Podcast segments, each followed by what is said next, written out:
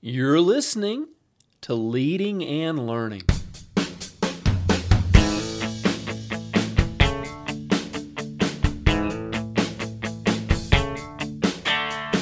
This is the place where we talk about practical leadership, theology, fitness, how to create winning habits, and so much more. My name's David Spell, and I'm a retired police officer, a pastor, a New Testament scholar, and a leadership coach. My goal on leading and learning is to help you live your best life. Thanks so much for joining us today. Welcome back to Leading and Learning. This is episode number 336 The Importance of the Apostle Paul, Part 2. So, last week we started this study discussing St. Paul or the Apostle Paul and his importance in the New Testament church, in the, the writing and the development of the New Testament itself, but also for today. What does Paul still have to say to us in the year 2021? And we, we looked at, um, first of all, we started off looking at Paul's place in the early church. We talked about the fact that he he didn't occupy occupy the place of prominence and influence that that he has today. He was uh, his apostleship was constantly being called into question. Uh, there was conflict with some of the other Christian leaders, and um, yeah, it was just a very tough uh, road for the apostle Paul. And he speaks candidly about that in some of his letters. We also talked about the fact that Paul was the church's first great theologian, and that's kind of where we're going to pick up today in just a minute. Um, we, we, talked about the challenges that Paul wrote to, and and the first challenge was um, the the the relevance of an insignificant Jew born in the middle of nowhere in the backwoods of Israel um, to a sophisticated Greek and Roman world. So, in other words, what's what's the relevance of Jesus to a sophisticated Greek and Roman world? They had no uh, desire to associate with the Jews. In many cases, the Jews were looked down upon wherever they lived in the Greek and Roman world. And uh, so, so what did Jesus have to offer them? And Paul, really, that's one of the main things he wrote to. Uh, the other big challenge that Paul wrote in response to was the Jew Gentile problem. What's the connection between the law and the Christian faith? And what should the relationship between the two, two groups of people be? Because uh, there was an understanding and, and even you know some some contention that uh, early Christians should be required to keep the law. Coming out of a Greek background, um, they should be required to be circumcised, keep all the dietary laws and everything else. And um, you know, Paul really dealt with this very strongly throughout his letters, but especially in Galatians and Romans, that salvation is through faith in Jesus and through faith alone, through his grace. And and of course we know that that doesn't mean that, that we accept Jesus and then we just do whatever we want, but we we can't earn our salvation. Um, there's nothing wrong with with working. In fact, Paul tells us to work out our salvation um, with fear and trembling. But then in the next breath, he says, "For God is at work in you." So, so this this idea of of the Jew Gentile problem is something that Paul dealt with in depth. And today we're going to pick up, still talking about Paul as a theologian, and we're going to talk about one of the other really, really powerful things that he wrote to, and and this was reconciliation. Reconciliation. Paul understood that the nature of the gospel um, as much as anything else was this idea of things being put right. That uh, there should be a reconciliation between God and man, and then between people. Listen to what he says. This is in Second Corinthians 5. Um, and we will pick up in verse 18. And all of this is a gift from God who brought us back to himself through Christ. There's that idea of reconciliation. And God has given us this task of reconciling people to him. For God was in Christ, reconciling the world to himself, no longer counting people's sins against them, and he gave us this wonderful message of reconciliation. But then, So that's talking about being reconciled uh, to God. And, and and really that that is the the first step in reconciliation reconciliation is us being brought back into a relationship with God.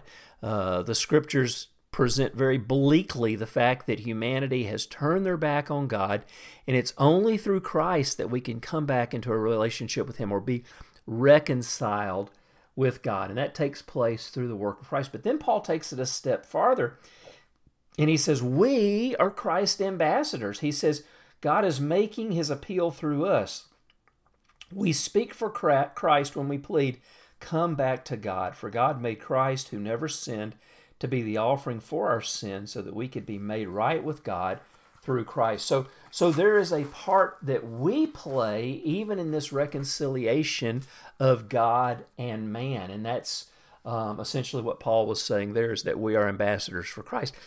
But then there's this idea of reconciliation between groups of people.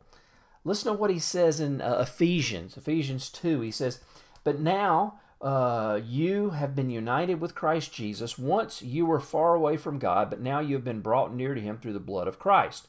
So that's the reconciliation between us and God.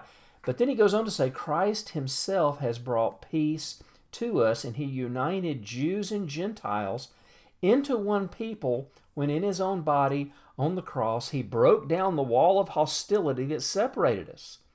He did this by ending the system of law with its commandments and regulations, he made peace between Jews and Gentiles by creating in himself one new people from two groups. Together as one body, Christ reconciled both groups to God by means of his death on the cross, and our hostility towards each other was put to death.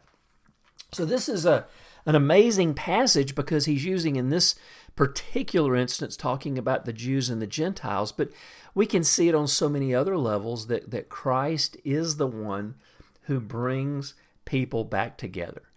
Uh, that's why you can see all over the world groups of people worshiping together from different backgrounds and different colors and ethnicities, ethnic, that word, ethnicities and uh, different cultural differences. And, and of course, some people will argue that the church is still the, the most segregated place in the world on a Sunday morning. But, you know, really, I think that's what people choose, but it doesn't have to be that way. And I think you see in churches all over America, all over the world, is this desire for people to come together as one body.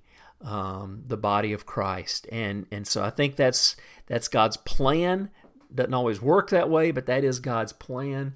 And, and He wants to reconcile people.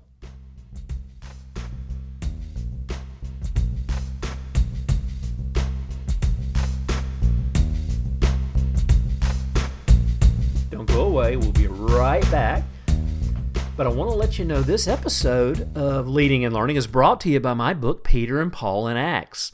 You know, we're dealing with the Apostle Paul here, and, and I would really encourage you to get a copy of this book because it's such a great reference on the Apostle Paul and the Apostle Peter and their apostolic ministries in the early church. We, we basically go through the book of Acts of the Apostles looking at how these two great leaders did missionary evangelism, church planting, etc. We look at some of the other leaders too, but we really focus on Peter and Paul. So, this is a great book, a welcome addition to any bookshelf, and I encourage you to check it out. Click on the link. You can probably read um, a chapter or two for free on Amazon, and then by all means, click the buy button. I know you'll love it. All right, so we've just finished talking about the fact that Paul was the church's first great theologian, dealing with you know so many things that um, and actually making simple things that had been made very complicated and, and even very difficult under the Jewish law. But also, also, another very important aspect of Paul's ministry is the fact that he was the church's first great missionary. Paul was the church's first great missionary. He developed a missionary strategy.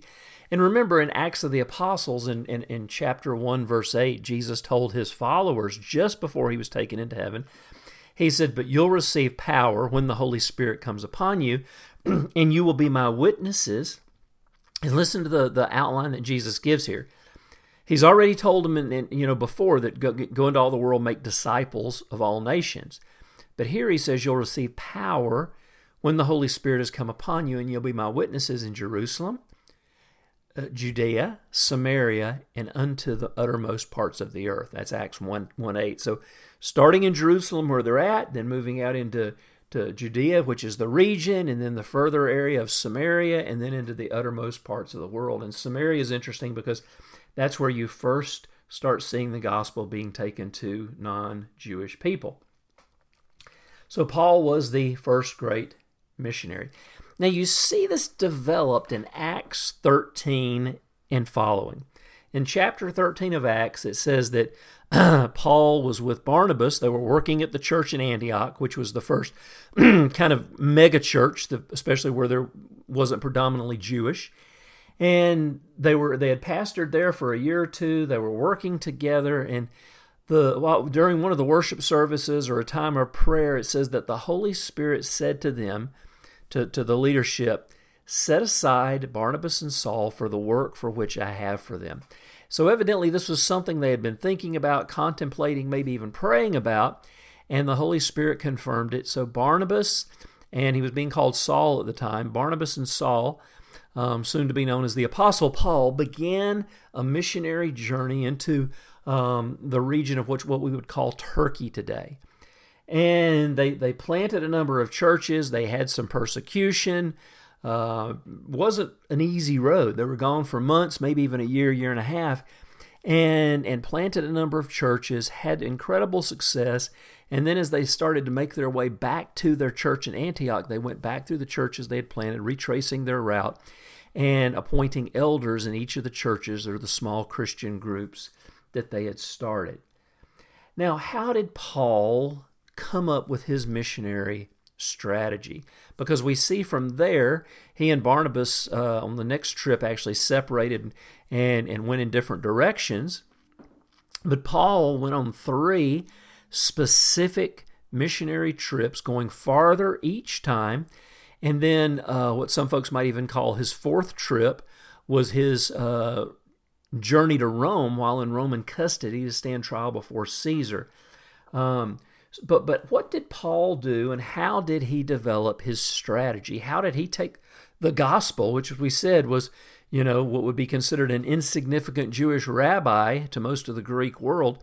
How did Paul take that message and see it spread throughout the Roman Empire and and really lay the foundation for the growth of the church for centuries to come? Well, first of all, Paul made use of what was already existing. In most of the cities throughout the Roman uh, world, there were Jewish synagogues. Now, as we said, in many cases, the Jews weren't that popular, but it was a legal religion. And so Paul always started in the synagogue if there was a synagogue in the city. And in some cities, they weren't. The city of Philippi, there was no synagogue. But where there was a synagogue, that's where Paul started because there would be some common ground. They didn't have the New Testament, so Paul's scriptures that he was preaching from was the Old Testament, the Jewish scriptures, the Hebrew Bible. And so he started there because now there, there's a place uh, of connection. The, the Jews only believed in one God.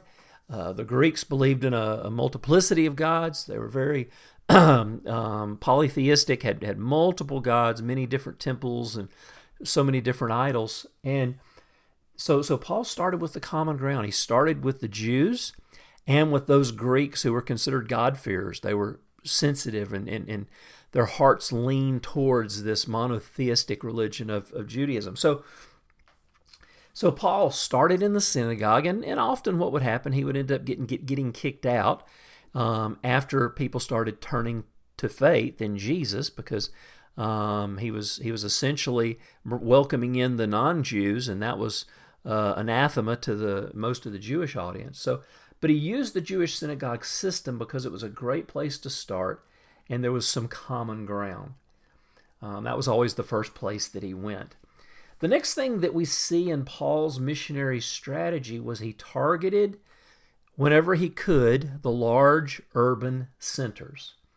Now, in his first missionary journey, he didn't do this quite as much because there, there really weren't that many in, in uh, Asia Minor, but he, he did go to the bigger cities that were in that region. But later on, we see him focusing on uh, really the, the, the, the major cities where he could do the most good.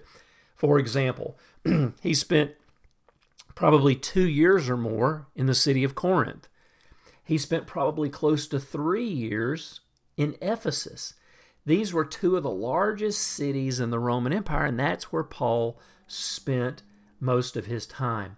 So, so we see him going there because he knew that by focusing on that city, these cities that were um, uh, very uh, populous, but also um, where, where the commercial centers were, he knew that the gospel would eventually be disseminated into the countrysides. And what we see in Ephesus, even, is Paul utilizing his teams going and evangelizing the rest of that region. Uh, we re- read the letter to the Colossians. We, we know that Paul, he says himself, I've never visited you.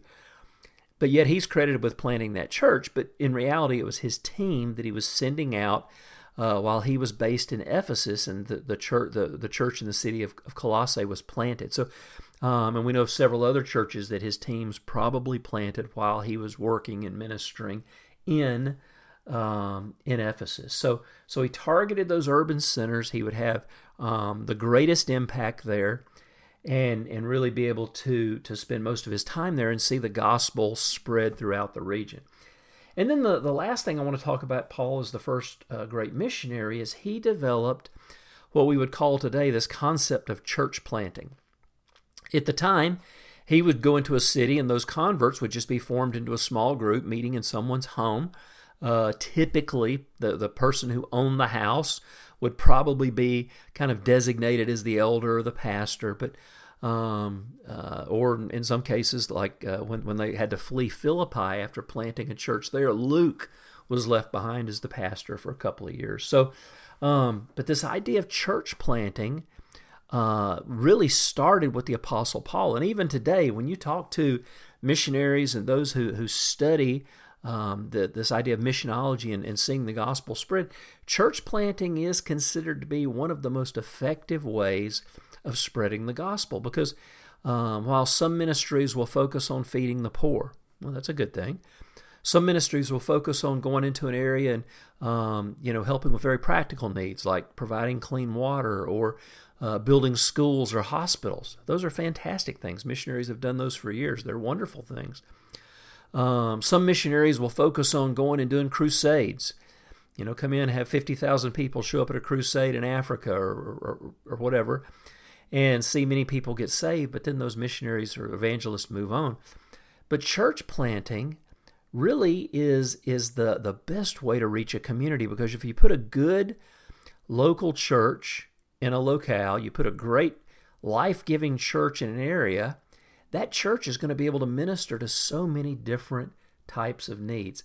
I've ministered at churches and been and visited churches that had a had a medical outreach. I visited and ministered at churches that had uh, maybe they focused more on the poor because of where they were located. I've been to churches where maybe their focus is a little bit more towards education or counseling. Every church can't do everything, but when a church finds out what it's good at, obviously preaching the gospel, you know, taking care of families, providing opportunities for people to serve, um, providing a, a, place for people to come in and have their lives transformed, uh, a place where people can be discipled, a place where children can be raised and, and, and, and educated and, and really come under the influence of the Holy Spirit and the Scriptures. Um, that's actually going to have an impact and change a community. So, church planting was kind of what Paul started, and you see um, that that's what they did in the first missionary journey. On his second missionary journey, um, when Paul went back out sometime later, the first place he went was back to those churches that he had planted on his first missionary journey with, with Barnabas.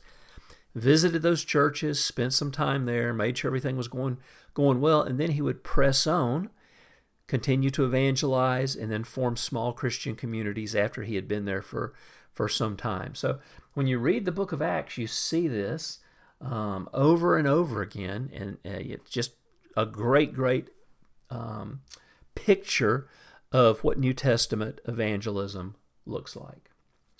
All right, well, I'm going to stop there. Uh, we've still got plenty more to cover, which we will come back to uh, next week. Um, just a quick, quick recap today. We we focused. We finished talking about Paul as the the the church's great theologian, the first great theologian. We talked about reconciliation and how that really is the essence of Paul's theology. You read any of his letters, he's he's talking about reconciliation. And then we talked about how Paul was the church's first great missionary, developing a missionary strategy. Strategy. So, um, I hope you'll be back next week, and we will continue to talk about um, this important apostle. Now, I'd love to hear from you. What do you think of the Apostle Paul? What's your favorite letter? What's your favorite thing about the Apostle Paul? Let me know. Go to davidspell.com, leave a question or comment in the comment section for today's post. And while you're there, make sure you sign up to get my newsletter so that we can stay in touch. Well, friends, thanks for being with me, and we'll see you next week on Leading and Learning.